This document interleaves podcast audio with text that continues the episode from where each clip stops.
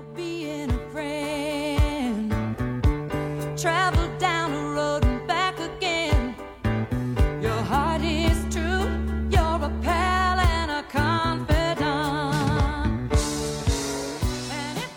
at Los Angeles 2023. Welcome to Out on the Lanai, the only Golden Girls podcast you're ever going to need to listen to. I am Sadie Pines / H. Alan Scott. And I'm Kerri Doherty. And this is a podcast where we used to watch an episode of The Golden Girls and then talk about it, but we ran out of episodes. And then we covered all of the fantastic episodes of The Golden Palace, but we ran out of those too. And so now we do whatever the hell we want. That's right. H. Alan Scott / Sadie Pines. Today, we are doing a Beyond Golden Girls episode where we cover the many film and TV projects that Bea, Betty, Rue, and Estelle did outside of the Golden Girls during the course of their careers. And today, we are covering a Betty project. We are talking about Betty's pre-Golden Girls 1984 appearance on a season 1 episode of Who's the Boss titled Eye on Angela, where she plays basically a combo of Barbara Thorndike and Sue Ann Nibbins. It was everything, and you were going to love it. Why? I'm not kidding.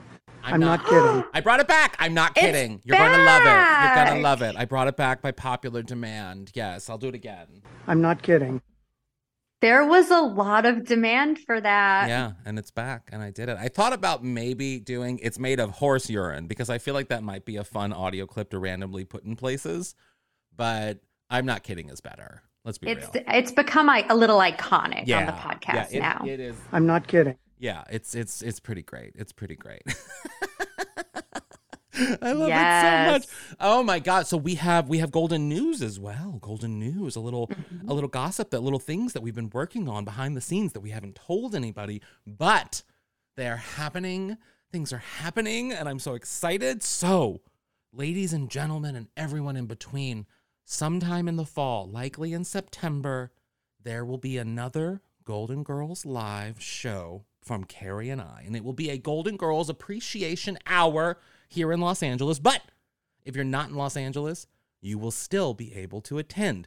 I'm just teasing it right now. You can't buy tickets or anything right now, but it's happening. We're going to have great guests and great numbers and crazy things and all the outfits that I wore at Golden Con, and it's going to be so much. It's basically going to be like a mini Golden Con for an hour for people. And I want people to come dressed as characters. I want people to come fully ready for like a night of Golden Girls mayhem. Wouldn't that be fun, Kerri?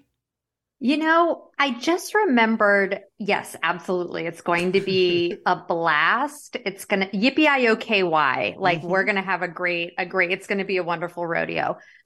I just remembered that at a live show that we did in the past, we bought cheesecake and we handed out pieces of cheesecake, little pieces, to the entire audience. Now I will say our last space that we had, because we previously did live shows at Nerd Melt, but Nerd Melt is no longer around in Los Angeles, RIP, thanks COVID and gentrification and development. But we have another space that is actually much bigger than our last space, so I don't know if we'd be able to hand out, because this is a theater. Like, this is a big theater. So, like, I don't know if we'd be able to hand out cheesecake. Maybe we can figure out a way. I mean, we could probably figure out a way. I will say, when I was a child, for like Christmas and Easter, we'd all go have meals at my grandmother's. Mm-hmm. And my Aunt Nanny, her name is Nancy, but we called her Nanny. My Aunt Nanny used to make these little tiny cheesecakes in these little mini jars? Cupcake tins. Oh, tins. In a little paper. And she would put a cherry on top from, when you get like canned cherries for pie, and it's got like that syrupy bit in it. That's like so sweet and good. She would put one of those cherries on top, not a maraschino, not a fresh cherry, but the canned cherries made for cherry pie. You know what's weird about one little bit of those on a little bite of and it was a bite of cheesecake. I think that could be manageable. We could probably do that. Put them in little mason jars or something, like something tiny, something small that you could pass. A mason jar? Actually, that sounds kind of big. Well, they have small mason jars, like little like little itty or like ramekin baby ones. Like the baby food ones. You know what I mean? You can figure out a way to do that. But you know what's weird about me? I don't like cherries. We could put a blueberry on yours. Oh, that would be lovely. I love a blueberry. I love cherry flavored things, but I don't like eating cherries. It's like a whole thing. Why? I don't know. You know, why is the sky blue? I don't know. Do you not like the taste of the cherry? It's just, I don't know if it's the taste. Yes, I think there maybe is like, there's a bitterness to the cherry that I don't enjoy. I don't know what it is exactly, but I don't like chewing a cherry. Maybe it's because I don't like anything with a stem that I have to like pull out of my mouth. Like I can't be like Blanche and like make the Star of David in my mouth with the stem. Like I can't do that. And maybe it's because I can't do that I don't like them, because I want to be able to do that. Like maybe I feel like I'm missing out and I just have to, it's a trigger for me not to do it.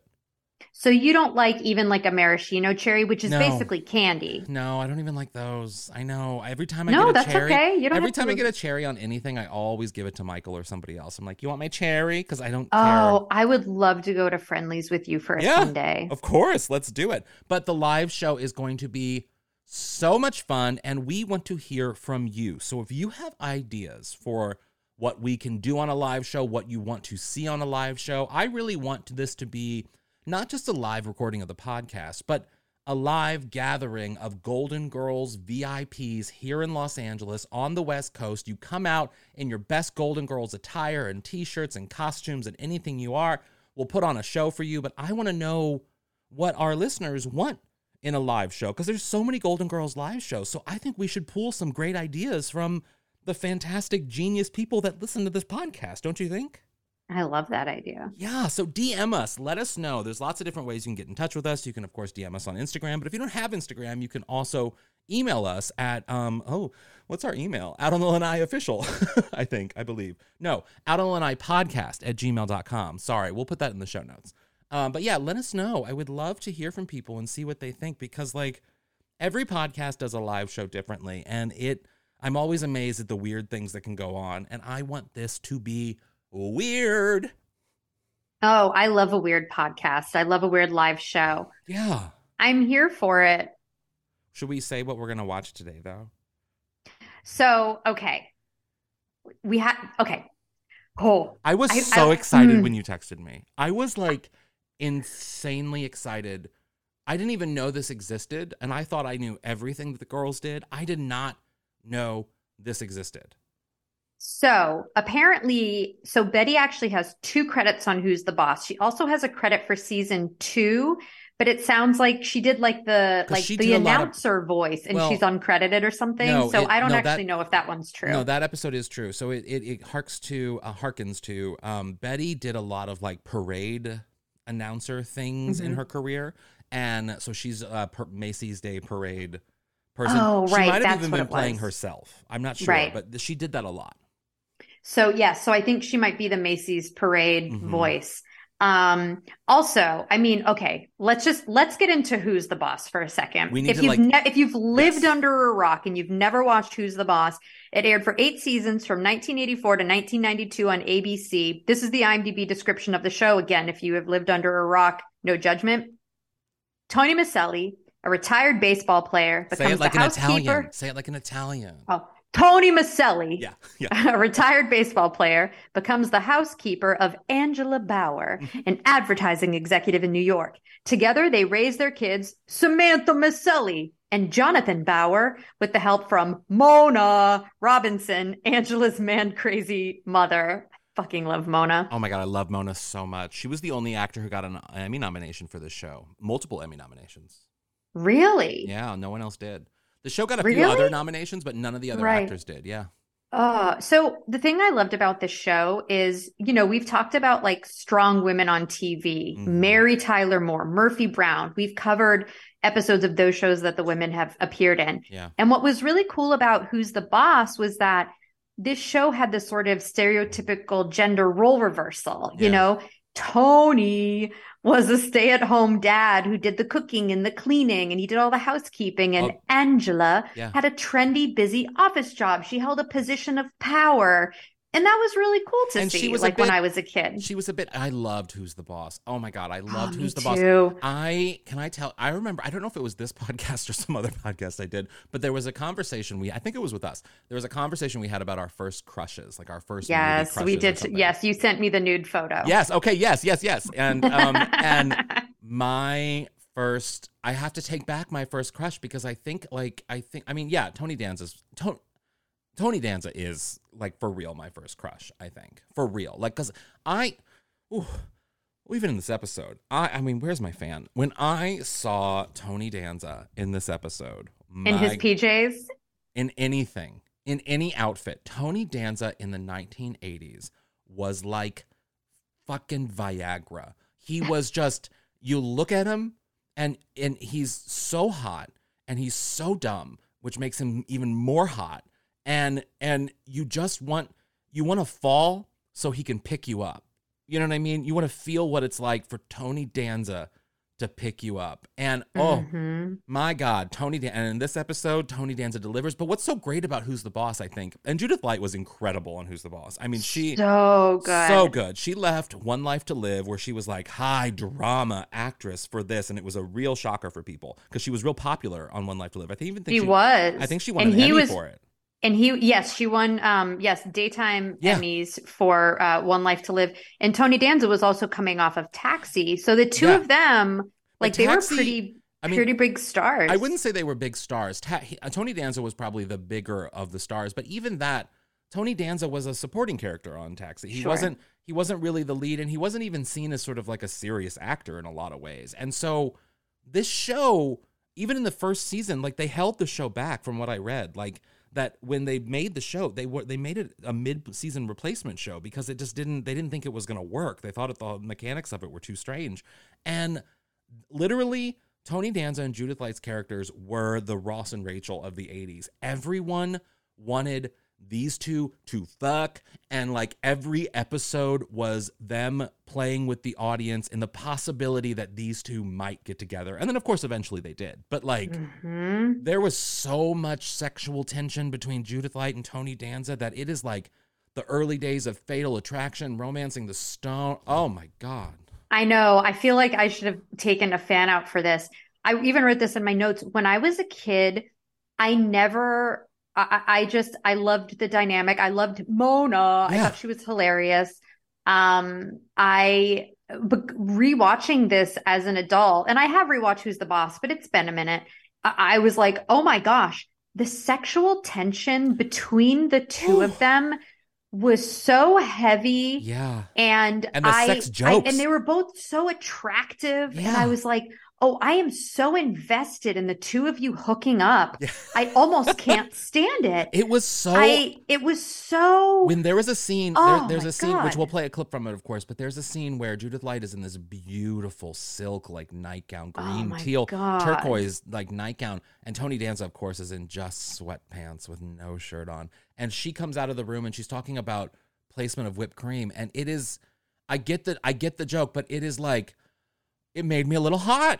I was like, this television program as it currently exists is here to make people horny. This made me horny. And I was uncomfortable because as a kid, I think I remember loving Tony Danza, and I remember being obsessed with Tony Danza, and I wanted a sexy dad. You know what I mean? Like, I wanted a cool dad. And he just seemed like a really cool dad. And I will say, too, I forget the actor's name now. The guy who plays the son in the show, the little boy.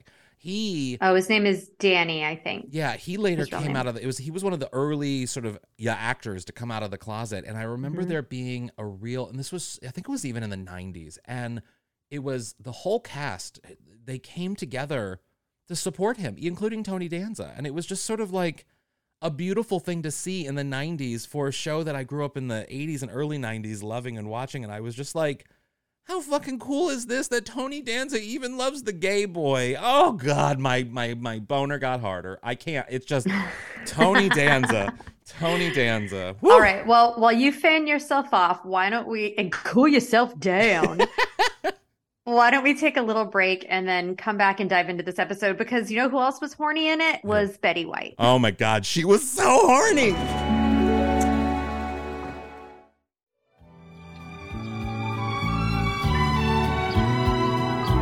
You know, one thing I did really notice and I loved about this episode, and I think too, just maybe, you know, sitcoms of earlier days in general, is that it really, this show was allowed to live and breathe in terms of playing out like theater. Like there were a lot of moments of like physical comedy and movements. Like there were a lot of moments with no dialogue, with no intentional jokes. Yes. In this episode, we spent so much screen time of people just moving from one bedroom to another. Yeah. And the show was fine with it. Season one, they were like, we don't need to get a laugh every 3 seconds. Which like is really... this is part of the story and we're going to let it breathe. And I actually found that really refreshing. It's so interesting you brought that up because I remember, I mean, I'm so used to watching...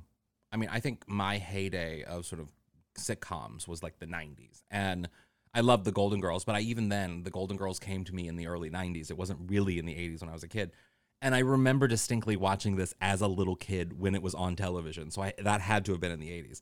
And watching this now, I remember I looked at the time code and I was like I was just, because I was expecting it to be over. Like I was expecting the episode to be done. But it was only 12 minutes into the episode. And I was so like, wow, the pacing of this is just markedly different than sitcoms, even of the 90s. Like Everybody Loves Raymond and Friends and all of those. Like even that pacing is like so different from this show. And even The Golden Girls. I mean, The Golden Girls was kind of a fast-paced show. I mean, it just kind of kept going and the jokes kept piling on each other and they really focused on the jokes. Whereas this, you're right, they allowed... the character development and the characters to simmer and stew in a scene and let Mona sort of have like a moment of a dramatic pause with Betty and then move into the line. And like, you really allowed the actors to grow and move. I mean, I think they spent like a full 2 minutes in this episode of everybody huddled around the couch watching a horror movie. Yeah. And they like played a scene from the horror movie for like 2 minutes. Yeah. Just this one shot of everyone also, on the couch reacting to a horror movie. Can we talk about one of my favorite 80s, 90s TV tropes? Because you really only see it in 80s, 90s, although there is an episode of I Love Lucy where I think you see it, where you get a shot of a television screen. And you see the action happening on a television screen, and then it cuts to the real action or something. You know, it cuts to what's happening. It's full screen. But I love that when they just put a camera on a TV and just record. You know, I love it. That was fun. I did enjoy that. Yeah. So in this episode, Angela is very excited because a woman named, Bobby Barnes, played by Betty White. I love a Bobby female name, don't you? Bobby. Bobby Barnes. Yeah. She's such a Bobby, too. Yeah. Betty White, we're just going to call her Betty in the episode. So Betty is a reporter for Eye on Hartford, and she profiles interesting people in the city, and she has decided to do a piece on Angela, because Angela's a busy career woman who still has time for her kids, and that's interesting, and that's great. And Tony, I loved it. He was like, I love her. You know, all of her segments are 12 minutes. I can time my muffins in the oven. It was like, it's so sweet. And also, there's the waiting for his dough to rise. I mean, there's lots of baking double entendres happening in this episode. A lot of innuendo. Required a fan for me. Yes. So that night, I guess Betty has already interviewed her at the office, and now she's coming to sort of meet the family. Everybody's all dressed nicely. They're all like excited to meet her. Before we even get, her entrance, when Betty White walked in, she got an applause break. And it was a little delayed. Did you notice that? I did, because I think they just like allowed, like it probably was just placement of where she was and all of the things. That's what I was wondering. Yeah. I was like, they don't applaud when because the door opened and I was like, okay, maybe she wasn't big enough a star yet. No, she was. She was definitely a big enough star. But then as she walked in, maybe that's when people actually saw her. I do think, because I don't think we covered this. So this episode aired February 19, 1985, which was... And Golden Girls premiered in September of 1985. So she was not on the Golden Girls did not. No, this is pre-Golden Girls. And she was probably, she was best known for Mary Tyler Moore Show, but she had just come off of, I think, the cancellation of Mama's Family. So she was kind of like, almost kind of in this limbo area of, oh my God, is Betty White just going to be a character actress on TV and bounce from series to series to series? So we're really seeing Betty's last project before she got the Golden Girls, which is kind of exciting. And I think we should play her entrance so you can kind of get an idea of who her character is. Yes, yes, yes. There and do what? Miss Barnes, please come in. I'm looking for Angela Bauer.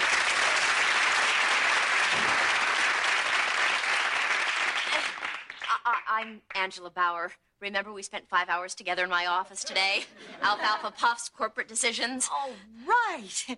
You look so different without a phone in your ear. Yeah, you have a beautiful home. Is it paid for? You can get back to me on that one. And I suppose this is your husband? Hi, Mr. Barnes. Would you like to get back to me on that one, too? No, Miss Barnes, I'm Tony Micelli. I'm the housekeeper here. Oh, of course you are. And I'm Geraldo Rivera. Tony Danza talks so like... So much sass. I know, so much sass. I love a sassy Betty White. But Tony Danza talks like he's congested, which I love. Oh, we should also say, if you want to hear us talk more about Tony Danza, if you want to hear more about Betty flirting with Tony Danza in another project, check out our Beyond Golden Girls episode from back in December where we watched Stealing Christmas, which was a TV movie that they did together. We also, I don't believe, told people where they can watch this. We're so bad today. Oh, yeah. I found a random link. Yeah. So this is, on the internet. You can Google it and find it, and you can probably buy it somewhere. I think only the first season's been released on DVD, but we watched this on Dailymotion. Hopefully it'll stay up there. We'll put the link in the bio or the episode description of this episode, but still. Yes. Thank you for reminding me. Yeah. So, yes. So Betty, when she says like, oh, I didn't recognize you without a phone to your ear, I'd be like, oh, haha, that's a cute joke that she's making. But then when she says like, nice house, is it paid for? It's like, oh, that's what kind of bitch you are. Don't you just love when Betty White is just a bitch? Like just a bitch. Because she's doing that passive aggressive thing where she's smiling when she says it. Yep. You know what I mean? So good. And then she meets Mona, and I loved their dynamic in this episode. It gave me like Aunt Angela / Sophia / like Sophia Blanche, like passive aggressive vibes. It was almost like an old film where two like female villains encounter each other in a room and they have to be like, oh, you're here. You know what I mean? Exactly. Like I see you, bitch. Yeah. Which another thing that I read about, I don't know why I read so much. I was so excited about doing Who's the Boss because I love Who's the Boss. But Mona, the actress who plays Mona, who also played the mother, one of the mothers on Everybody Loves Raymond, and she was in Soap. She's this actress. Yes, Katherine Hellman. Yeah, she played Jessica Tate on Susan Harris's Soap. She's iconic. But she was only 55 when this show started, but I think they wanted her to be even much older than that. I think they like wanted her in her 60s or 70s. That's what a lot of people were talking about on like Line and stuff. Was that she always came off as older. Yeah, I had read that initially they were thinking of on the show having a character who would play Angela's sister. Yeah. And then they decided to make a mother character. Mm. And they were, I think, looking at some older actors, and they really, really liked Katherine Hellman. So they hired her and they just played her up like she was a little bit older. Yeah. So I do think that we should play Betty's interaction with Mona. So first she's actually approaching Jonathan, the little boy, and then she's chatting with Mona, and I love it. Well, Jonathan, how do you feel about your mommy being on Ion Hartford? Grandma says it's just a local show. but a very good one. Hi, I'm Mona Robinson. Yes, this is my mother. Well, we all have to be something. My goodness, you look different on television. I guess those bright lights really do wash the wrinkles out. May your marinara sauce never cling to your pasta. Like, it's that kind of stuff. It's so good. I love. So then Betty goes over to Samantha, Tony's daughter. Alyssa Milano. Alyssa Milano, yes, of course. And she goes, and this is Samantha, our housekeeper's daughter. And Betty goes, oh, it must be so nice to be here in the living room with the rest of the family. What a treat. And Mona goes, yes, and if she eats all her gruel, we let her sit on the couch for 10 minutes. That's something that I loved about this show. I don't know why I put myself, like, you know how when you're kids and you're watching television, you put yourself in the things that you watch and you think like, of course, oh, how would these people be in my life? And I knew that I would belong to Tony's family because we were poor and we were kind of, you know, whatever, Midwestern and like whatever. And so in any of these moments, one of the things that I loved about this show is that like Mona genuinely loved Tony and his daughter, and like they brought them in as family. And it was just like, I wanted rich friends like that. You know what I mean? I wanted yes. like I wanted to have a rich family take me in too. Yes. To be like, they're not trash. Yeah. Yeah. Then she meets Tony, and this is the innuendo you were talking about, where he goes, Miss Barnes, I watch it, and it's okay, I'm allowed to do this. I'm half Italian. Yeah. Miss Barnes, I watch your show in the kitchen while my dough is rising. And Betty goes, ooh. And it reminds me of that one episode of The Golden Palace where Blanche kept talking about this one man, Ernie, and she'd go, Ernie, ooh. And then Roland is like, you know, he's not adorable. Like something like Winnie the Pooh is adorable. Yeah. And Betty White turns around and she's grasping a pillow. Rose turns around and she goes, Winnie, ooh. And that's what it kind of reminded me of. Oh, it's so good. I love when Betty White is turned on too. Oh, and she, God. I mean, she just is blatantly hitting on him. Yeah. And finally, Tony, like, puts his foot down. He's like, oh, look, Bobby, around here I keep house. I don't play it. And she goes, what a waste. Which is kind of, I mean, I have to admit, she's kind of like, her responses are very much me in drag. Like, when I'm talking talking to guys and, like, working the room and stuff, it's very me. It's such an attitude. Yeah. So then Betty's like, okay, well, it was nice meeting you all or whatever. I'll be back with my crew in the morning to record you, like, you know, doing your morning routine, whatever. And she asks Angela, you know, when we come back, I'd like to see you spice it up a little more, if you know what I mean. Now, let me ask you, as a journalist, is that good journalism? No. Asking people to spice it up a little bit more. It's the dip. Okay, she's not doing a hard-hitting piece on the Pentagon or the president or anything. Like, you would never say that to the president. However, if I was doing a feature on someone and they were being particularly boring, and I've done this in an interview before, I have requested people to, and I'll say, I won't say the celebrity, but I was in an interview with a celebrity who has a very unique voice, who was not giving me anything. We're talking 3-word answers to responses, which you can't work with. I can't work with that. Right. And so I told their PR person, who was also in the interview, I'm going to have to cancel this or I can't do it. I can't work with this. And then the person got really embarrassed because I said it in front of them, and then they started talking more. So, like, yes and no. Like, it depends on the piece. Okay, that was a really, like, good, like, diplomatic answer. Thank you. That was offline. I'm going to ask you who that celebrity was. Oh, you're going to love it. It's someone really big. Oh, I think I have a guess, but I don't know if I'm right. You guys all wish that you were I'll give hints. You don't have to give hints. I'll give hints. I do not have time for this. That's all I'm saying. Okay. Now I'm thinking. Okay. So that night, the family is all huddled around TV watching a scary movie. Like I said, it's like 2 minutes of them just reacting to, like, somebody wrote and recorded a bunch of dialogue for this scary movie, which was like it's like a sentient mall that comes to life. It was so cute. I mean, there was actually a movie called, I think it was called like Chopping Mall or something. There was definitely a movie in the 80s about like a sentient mall that came to life and killed people inside. But it was really cute. I mean, I will admit, like, one of my other favorite things about TV shows, besides this, the recording of the television set, is when you're all huddled together, super, super, super close on a couch, which is the most uncomfortable, awkward thing ever. No one would ever do that ever, unless you're about to like make whoopee. And it's so awkward, but they were literally on top of each other.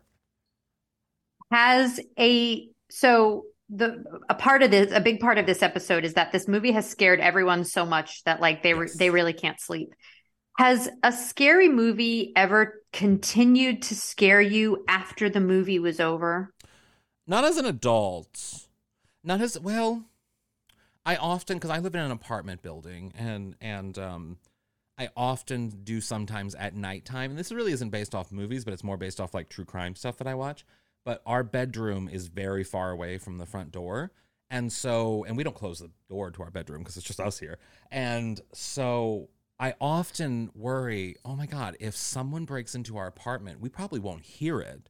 And they'll be able to just come in and kill us and we'll be caught off guard because we're like all the way over there. So that's more of like, that's probably an ongoing fear that I have because I'm always ready for the killer. You know what I mean? Well, we've talked about this, about the bunk beds. Yes, exactly. And I do have that fear. But when I was a kid, I remember watching Freddy, the movie Freddy, and like that. Movie Freddy? Is that what the name of the movie's called? What is Freddy? It's called? It's Friday the 13th. No. Nightmare on Elm Street. Thank you. And I remember watching Nightmare on Elm Street and like not being able to sleep that night. I was very afraid.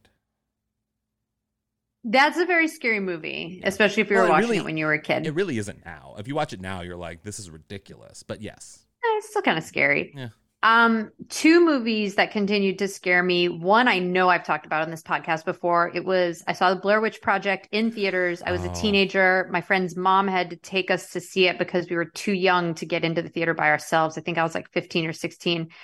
And this was like the first 2 weeks it came out when everybody still thought it was real before the stars of it started. I told you that, right? In St. Louis, everyone knew it was fake.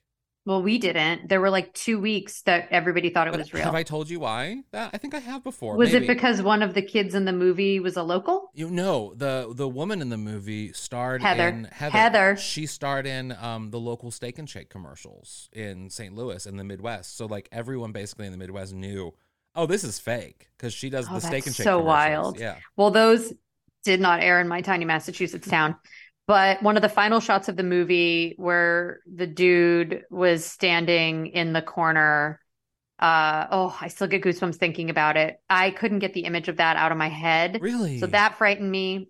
And then when I was a little bit older, still a teenager, I think, or maybe I was like home from New York or home from college or something. But my friend Michelle and I went and saw Signs. Oh. And as we were driving home, it was really dark. And we're driving through these like wooded areas. And I just kept imagining that I would see like an extraterrestrial kind of like in that one scene where they're watching the news footage and the extraterrestrial crosses across the screen. That scared the crap out of me. So those are the two movies that like it scared me beyond the movie. Yeah, aliens don't scare me. I'm not scared of aliens.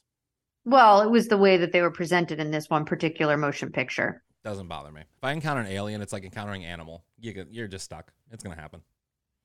Okay. Well, that is one way. Yeah. So the whole family, they all watch this movie, everybody's kind of freaking out. Mona decides to sleep over. It's like maybe because she's scared or maybe because she just wants to like be there when the cameras are there in the morning. That's what I was thinking. That's when they set up that joke. I literally thought it was because she wanted to be there to be on camera in the morning. Yeah, I think that's what it was. Yeah. So then again, this whole next sequence was like so slow. And again, I was here for it. They really let these moments breathe. Yeah. So then it's the middle of the night. Samantha wakes up from a nightmare. She goes to sleep in her dad's room, but Jonathan's in there. So then she goes to Angela's room and she sleeps in bed with her. And then a little while later, Samantha's hogging all the covers. So Angela goes to sleep in her room. Yeah. In Samantha's room. And then Tony is snoring and keeping Jonathan up, which, by the way, I can totally relate to because Stan snores much. See, but you know what? Here's the thing.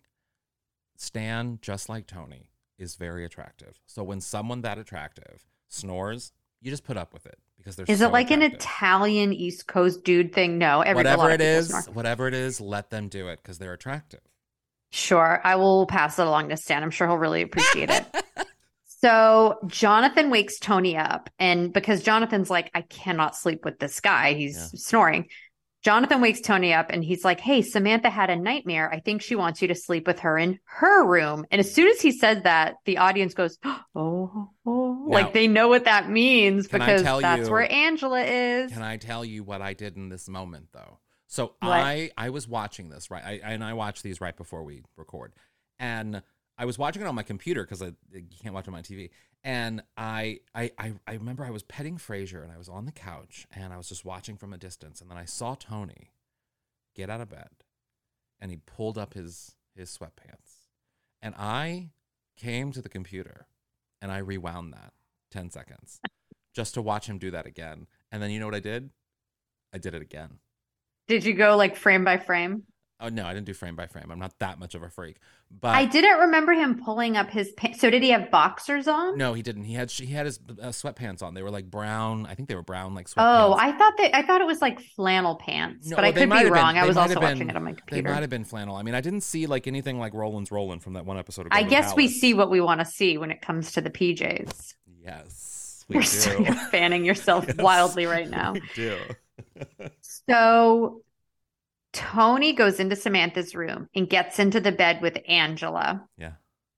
Have you ever platonically slept in a bed with like a friend like that? So many times. You have no idea. Like I have friends that, I mean, it depends on the friend. You know, I have to say I would never sleep in the same. I mean, I probably would, but I haven't with like Elliot and Brent, you know, from the other podcast I do, or. But I mean, I have other friends that I very much have and would sleep in the same bed. So like, I think it just depends on the friendship. Yeah. Yeah. Like if we were like hunkered down somewhere, I would fully sleep in the same bed with you. Oh yeah, absolutely. Yeah. But there's also like, but I guess, would I sleep in the same bed with someone you're attracted to? Who I could be attracted to. Yes. Now that's, I guess, a different thing. I have done it. And it, when I was a child, you know, and I was desperate for love and affection. And it is torturous because I'm just laying there thinking like, will they move over? Will they touch me? Will they touch me? You know, like it's one of those things. So I don't know. I don't think I could do that. Mm. I mean, I don't have to now. I sleep every night I sleep with the person I'm attracted to. But yes, you know what I mean? Like, it's, yes, yeah, I do. When I was a kid, it was torturous. Torturous. Yeah. Are you moved by that? I feel so bad. Why? I'm feeling bad. Why? I don't know, because you're saying it was like torturous. Well, it was because it was, I mean, it's a part of, I think, a queer experience when, yeah, I guess it is a uniquely queer experience because when you're, I guess, you know, a young cis straight woman, you probably didn't have many opportunities to platonically sleep in the same bed with someone you're attracted to, a straight male, you know? Not as a child, no. Yeah. Not like or not even in like high school or whatever. Like, and I definitely did because, of course, you know, so many things are gendered and so many friendships are gendered. And so a lot of times I was friends with the people I was attracted to, but of course they were straight or they couldn't be attracted to me or it just couldn't, like that could not happen or I could not communicate the things that other people probably could communicate because of the time and situations and circumstances. So I remember there was one person when I was really young, who we were like best friends and our families were like friends and like we would hang out and he would sometimes spend the night and we would sleep in the same bed. And it was just horrible because in retrospect, I wasn't necessarily that attracted to him. Didn't want to date him or anything. It was more just like, I was a young horny kid who needed something. Yeah. But it was torturous. It was, I distinctly remember those moments. Yeah. I'm sorry that was torturous for you. I mean, it made me who I am. Look, I have Tony Danza now. Yes, to get out the fan. I think the only time that I can think of that I slept in the same bed with like a male friend platonically. And it was funny too, because this is when I was living in Brooklyn. This is when I used to fall asleep to my Golden Girls DVDs every night. Wow. And I had a boyfriend at the time and he was actually staying over. And my friend Joe, who actually designed our Out on the Lanai logo, Joe lived in the neighborhood and we were talking, I think we were texting or something, and it was like 100 degrees and humid in New York and his AC broke and his apartment was 1,000,000 degrees. And I lived in a studio that had a loft. But in the summertime, I couldn't sleep in the loft because heat rises and the AC, I had a little AC unit in the window and a fan, and it would get hot up there. So I would sleep. I had a pull out couch and I would sleep on that every night. And my boyfriend would stay over and that's what we would sleep on. And Joe texted me. He's like, it's 1,000,000 degrees in my apartment. My boyfriend at the time goes, oh, just have him come sleep here. And I was like, but no, he can't sleep up in the loft. It's like 100 degrees. And he gets up and he starts like getting dressed. He's like, no, I'll just go home. Just have him sleep in the pullout with you. And I was like, huh? How long did that relationship last? Yeah. Oh, well, we were together. He was great. We were together for like 3 years. Okay. He was wonderful. Yeah. But I was like, what? And he was like, yeah, just have him come. Like, he's like, I'll just go back to my place. I have AC and just have him sleep here. And I was like, okay. And then I texted Joe and I said, you can just come over. You can stay. And he goes, what? Yeah. I was like, I know. That is an interesting. That's interesting. But it was, again, he was a very wonderful person. Yes. But I mean, Joe was like objectively handsome. But I was like, okay. And, obviously it was a very platonic thing. And, but I was like, huh, okay. Did you watch The Golden Girls? I don't know. Maybe we may have stayed up and watched something. But luckily the pullout couch was like pretty wide. So we were able to like. It wasn't a situation where you're forced to like, touch butts or anything. It wasn't. But it wasn't Gene and Rose sleeping together. No, it was not. It was not. It was not Gene. Although Gene and Rose never did sleep together. Yeah, remember, right. Gene went over to like the love seat, but it wasn't like when the four women were in the bed, like thanks for the lovely prayer. It wasn't like that. So they wake up in the morning and it is the audience goes crazy. So, and I also love how they played this moment so slow. They could have played it where just all of a sudden Tony and Angela wake up in bed and the camera crew is there and the next morning everyone's sleeping. It's very quiet. The alarm goes off. A hand hits the button. It's Jonathan hitting the alarm in his room or Tony's room or whatever. The doorbell rings. He pads down the stairs like Home Alone, Kevin McAllister coming down in the morning, being all by himself. And he opens the door and it's Betty. Yeah. And he's like, so they're like, hi, is your mom here? And the audience was like, oh. And he's like, sure, they're upstairs, head on up. And the audience goes, oh. And then Tony, then we cut to inside the Samantha's room, and Tony and Angela wake up and like Tony's like rubbing her arm. Yeah. And then he looks over and he goes like, morning, Angela. And she's like, morning, Tony. And then they like both open their eyes and at the same time they very slowly sit up and the audience is like, what? And then there's an act break. So good. Oh. Speaking of act breaks. Should we take a break? We should. Oh, I'm going to be fanning myself this whole freaking episode.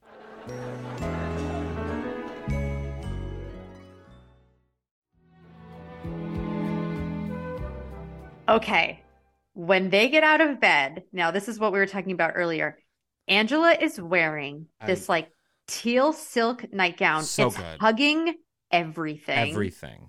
Tony's wearing, I think, flannel pants. You say sweatpants. Who knows? But they're both. It's one or the other. They're wonderful. They're hugging. Yes. They're both incredibly hot. Oh, my God. And that's all I could focus on in this scene. I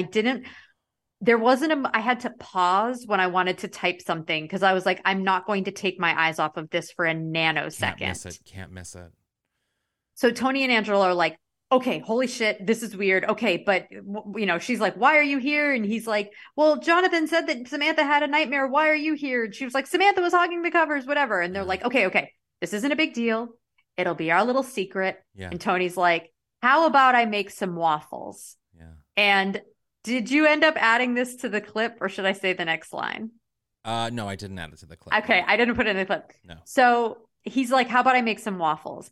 As they're walking out of the bedroom and into the hallway, right into Betty and her camera crew, Angela says, I just love it when you put whipped cream on them. I mean, it is just such a perfect, dirty little moment that is so perfect for a Betty White episode. It is so perfect.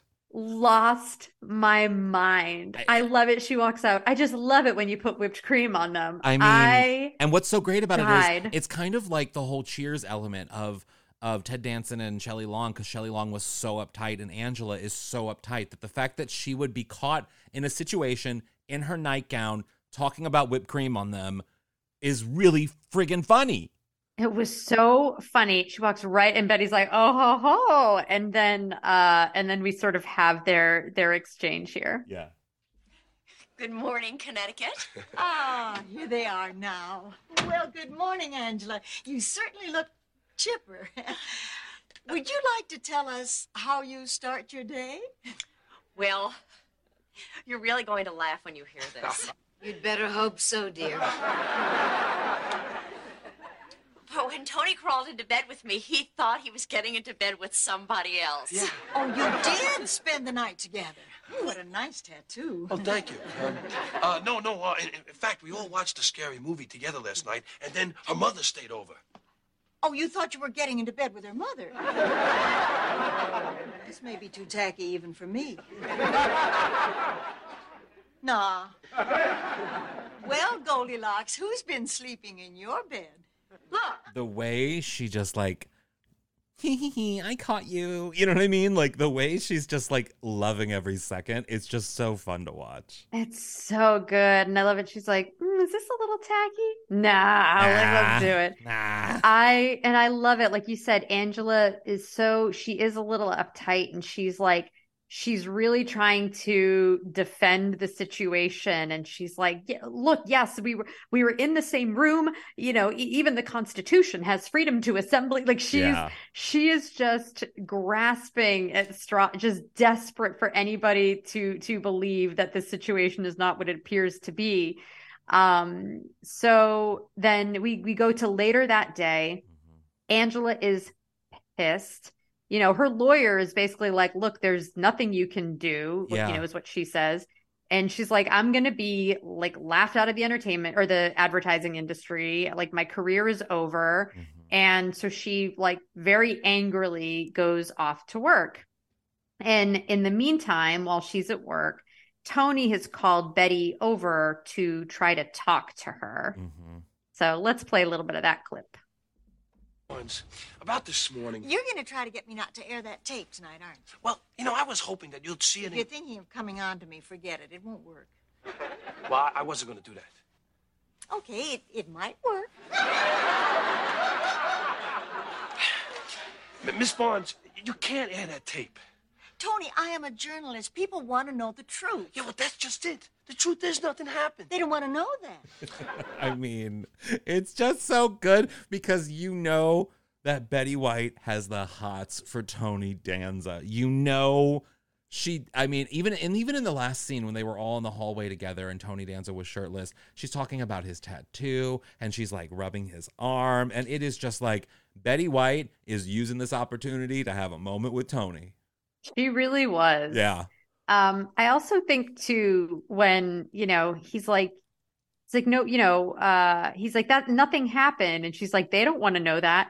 I feel like that just perfectly describes like the sort of sensationalism of what news has become and like reality shows, yeah. Which is like, hey, if the truth is boring, nobody wants to watch it. Like, but for me, I'm like, give me a reality show that's 24/7 of just cameras on a boring couple with a boring kid and they just make dinner and do homework and build puzzles. Like, give me The Sims. Yeah. I'd be so happy to watch that and just be like waiting for something sensational to happen, knowing it's not going to. And I'd be okay with that.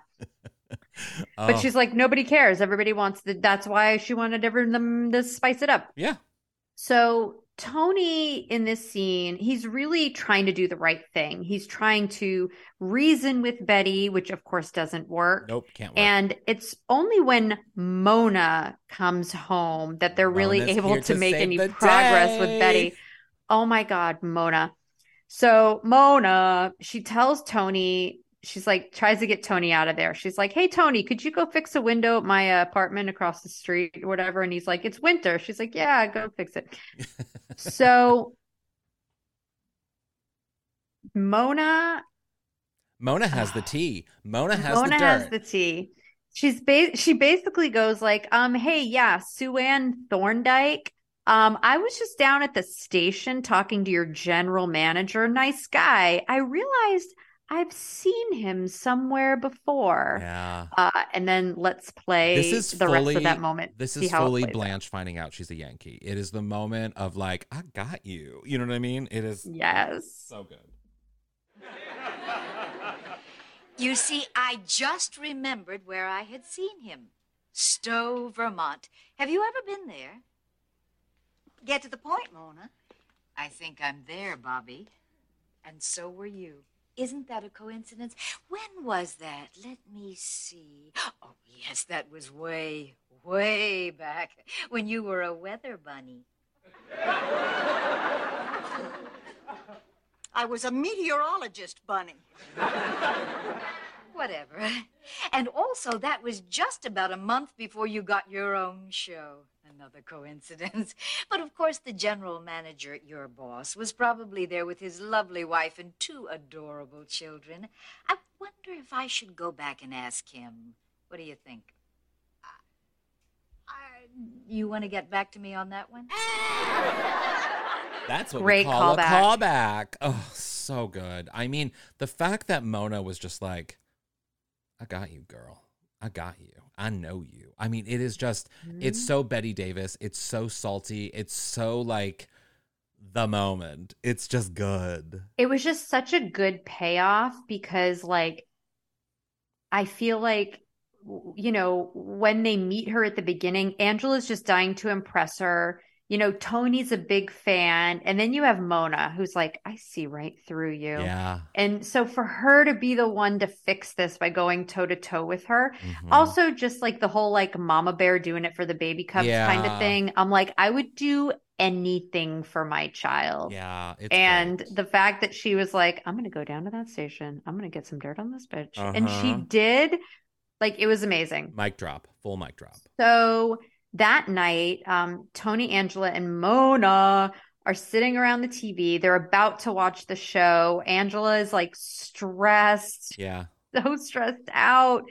And I would be too. I mean, when you do something like that, I mean, I've even been in situations where like I've said something, I'm like, oh, why did I say that? And then it's on record. Like all of those, like, it's just, you know, it's stressful. And on this level, it's, I mean, you know, it's millions of people watching.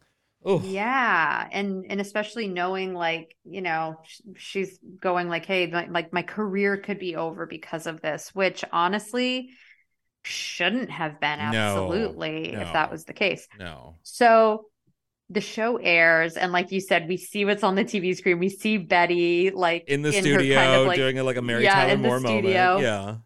And she says, tonight, we'll be watching the bizarre sexual habits of a well-known Connecticut native, the praying mantis. Literally, Judith Light's face was like, oh, my God, no. And then, oh, thank God. Like, but it was the moment like when Dorothy's like biting her fist when Angela is when Sophia's talking to Dr. Jonathan Newman and she's like, forgive me if this is rude. But and she's like, oh. But did you see? I mean, because basically Mona kind of confesses that she sort of blackmailed, you know, Bobby, and like all that is settled. But what I loved is the end of Bobby's segment, like when the whole segment was done or whatever. And I forget what she says, but she's kind of flirting with Tony through the screen.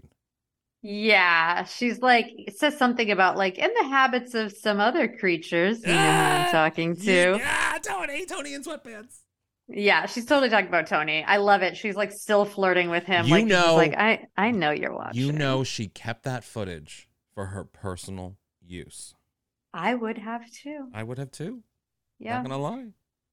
Mona also had a great line that I liked where, like you said, like Angela's like, wait, what happened? And Mona's basically like, I took care of it. She goes, you think I'm going to let some stranger make your life miserable? That's my job. Yeah. Yeah.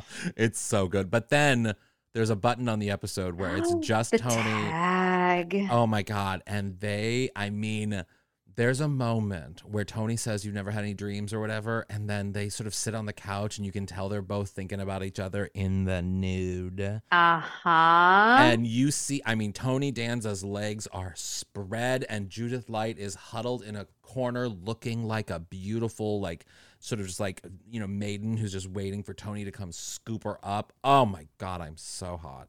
It was such a, I was like, damn, I'm so glad that they did this tag. Yeah. Yeah. They were like, hey, so, you know, we didn't really talk about what happened last night. And it's basically like, you know, she's like, you know, did you see anything? And he's like, no, you were all covered. And she's like, okay. And she's like, well, I you know, how do I know you didn't roll over? He's like, well, how did you know I didn't roll over? Like that thing, like, did you dream about anything? Like you said, it's like, and then there's that moment where they're both like not looking at each other. Oh my God. But they're both so remembering dreams that they had about the other one. And it, like the camera like zooms into the fireplace.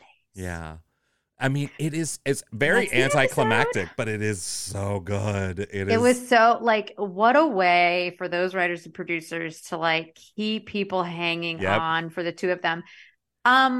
Overall, great episode of television. Really great. Smart. I mean, the writing would not work today on television, but it is such a smartly written show, I thought. They didn't leave the house either. Yeah. They didn't have a single swing set. Not once. No. The only guest star really was Betty. And then I think there was the cameraman had one line. Yeah. And that was it. And it was so all good. Very contained. It was a very small story. I loved it. You guys should really go watch. Go watch on Dailymotion or wherever you can watch it. It's worth it. Who is the boss? Tony Danza's the boss. Should we take a break and come back with our golden takeaways? We shall. Yay!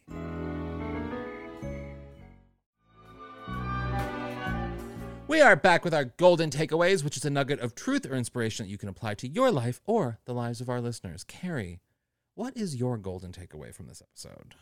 My golden takeaway is this.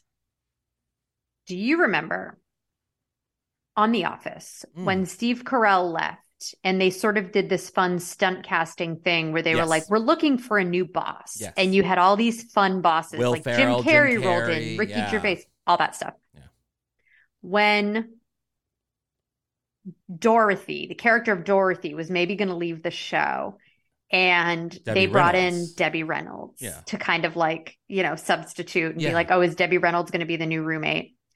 I would have loved for them to have done, even if it was just in one episode or do the Debbie one, do a couple more. I would love to have seen other amazing female actors like Mona. Brought in like Mona. Yeah. Mona fitting in with the Golden Girls. Now, let me ask you. Yeah. Debbie Reynolds was obviously, she was a Blanche. Yeah.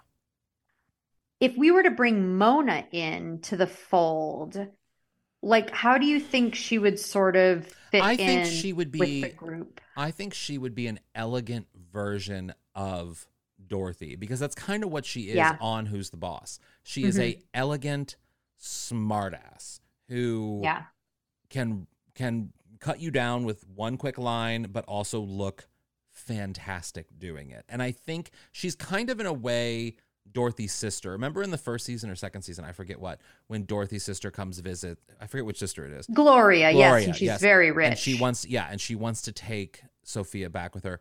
I feel like Mona would kind of fit into that role a little bit. I agree. Yeah. I agree. Oh, she would have been, I feel like watching her interact with Betty White just it gave me the vibes of watching the Golden Girls. And maybe it's just because they're like kind of similar ages, but their dynamics together. And I think too, just like Katherine Hellman being such a great actor and such a great comedic actor. I was like, I feel like I'm watching like a parallel universe Golden Girls dynamic right here. Yeah, I agree. It's so good. My golden takeaway is a real stressful one because I have so many that I want to share with everybody. Really, I've done this on a previous episode, but I feel bad doing it because I don't want to like just completely subject him to being just a piece of meat. But my God, Google Tony Danza shirtless. Google Tony Danza in any way, shape, and form. I'm not going to suggest you to Google any particular Google.